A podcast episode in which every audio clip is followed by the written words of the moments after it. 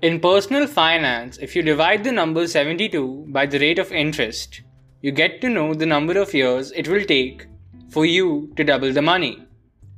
Example, if the rate of interest is 4%, simply divide the number 72 by 4. The answer is 18. Thus, it will take 18 years to double your money if you invest at 4% per annum.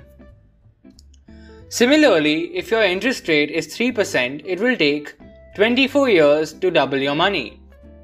Imagine, even 1% change in the interest rate makes a time difference of 6 years. So, even 1% is very important. Hello everyone, welcome to my podcast channel. My name is Kanish Kataruka. We can use this rule of 72 in reverse to know the rate of interest needed to double your money and to achieve your set goal.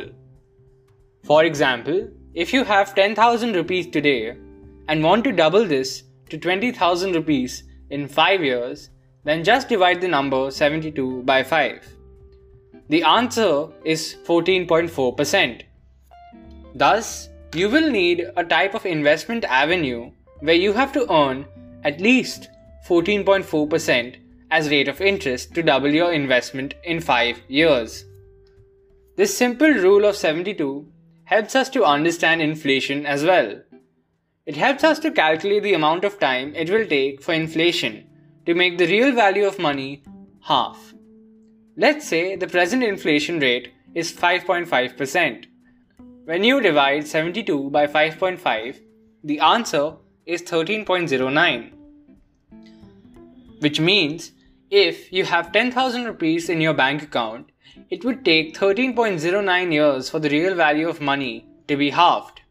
That is, in 13 years approximately, your 10,000 rupees will become 5,000 rupees if the inflation rate is 5.5%.